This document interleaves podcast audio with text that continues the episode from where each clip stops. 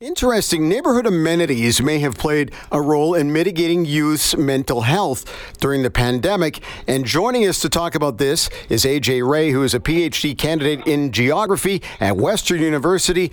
AJ, welcome to the show. Thank you for having me. So, tell us a little bit about this story. Uh, we're hearing so much stuff about the what happened during the pandemic, but how has this affected, I guess, our youth? What are you finding?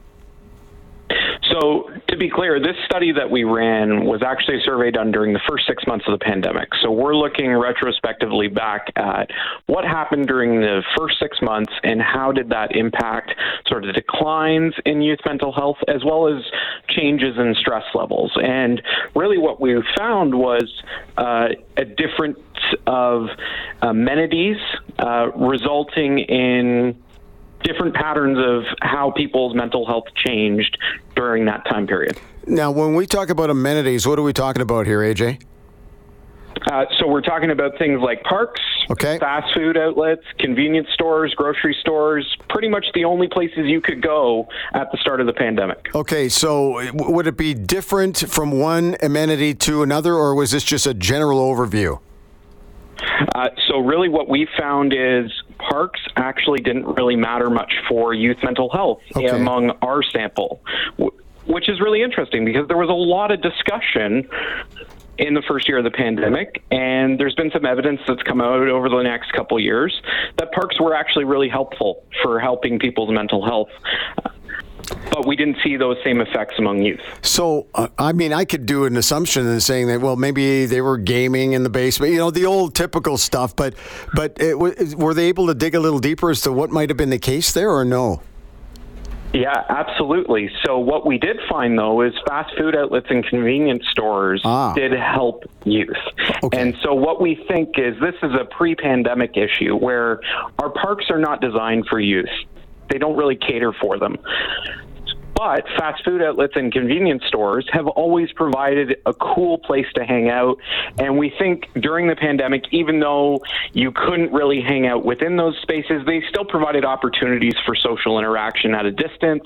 Um, and also provided a little bit more of a, a routine to life than uh, what a park would for someone in that age group. That that's a great point. I would never thought about that, but I, I guess if you're somebody, let's say the city of Edmonton, and you heard this kind of stats, you probably start thinking to yourself, well, then what do we got to do to make parks a little more attractive for this particular demo?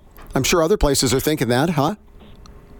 Absolutely. And I think that's one of the biggest lessons out of our study is that planners and landscape architects and people that program within parks need to think about how we better incorporate youth perspectives into this right. and think about what are the spaces that they're currently hanging out in what do they like about those spaces and how can we replicate that in our parks to hopefully make them more attractive so what are some of the other things that maybe surprised you a little bit either positively or negatively uh, so really, I think what surprised us positively was there were some youth that reported a reduction in stress levels. And what we think that was related to is a lessening of sort of academic requirements, particularly among those in their sort of final years of high school. Yeah. Which was a good thing to see that, you know, it wasn't all bad during those first six months of the pandemic.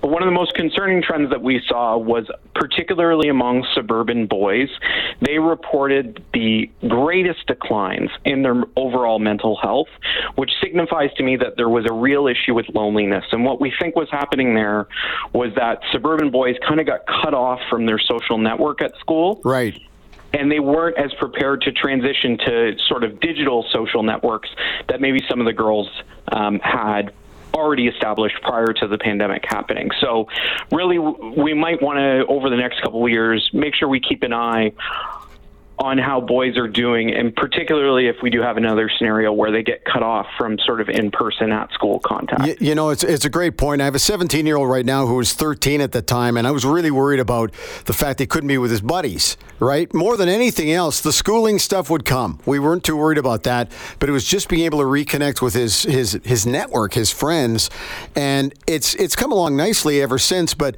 you always worry about that kind of stuff, don't you? Absolutely, and I think that's what many parents uh, across the country were concerned about. And you know, we're we're keeping an eye on it, and there's many researchers across the country that are keeping a tab on uh, on outcomes from the pandemic and, and making sure we tackle anything as the as it emerges. Anything else big out of there that uh, that really stood out as well?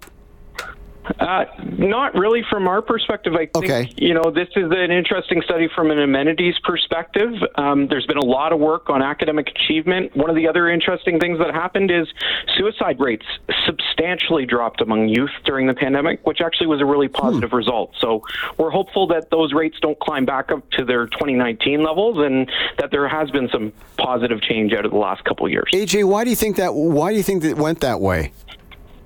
Um, so that would be uh, the realm of some of my other colleagues in nursing at yeah. Western University and, and other colleagues. But I think really what we're seeing there is that there was a shift in how we're thinking about academic pressures being placed on high school students.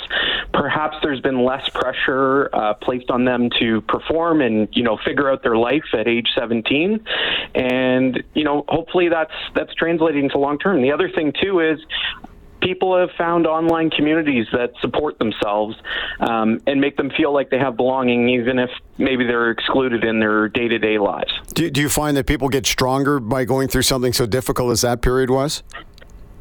Uh, I would say, you know, that is definitely a hypothesis going forward right. of resiliency. And, you know, it's going to be really interesting to see what are the patterns of people's resilience uh, to, to long term change. And, you know, maybe this generation that's gone through the pandemic is going to yet again be one of the most resilient generations. So, what are you working on next? Because that's a big one that you just talked about. Absolutely. So I'm actually leading a study called Park ParkSeek Canada okay. that is looking at creating Canada's first national geo database of parks. So we're mapping out all the parks across Canada and we're going to be releasing some really exciting findings over the summer uh, related to just generally a national snapshot of how people relate to their parks and how parks may have affected them over the last couple of years. Excellent. Hey, we look forward to seeing that and hearing from you maybe over the summer sometime, okay? Absolutely. And thank you for having me on this afternoon. Thanks, AJ. Appreciate it. There you go, AJ Wray, PhD candidate in geography at Western University.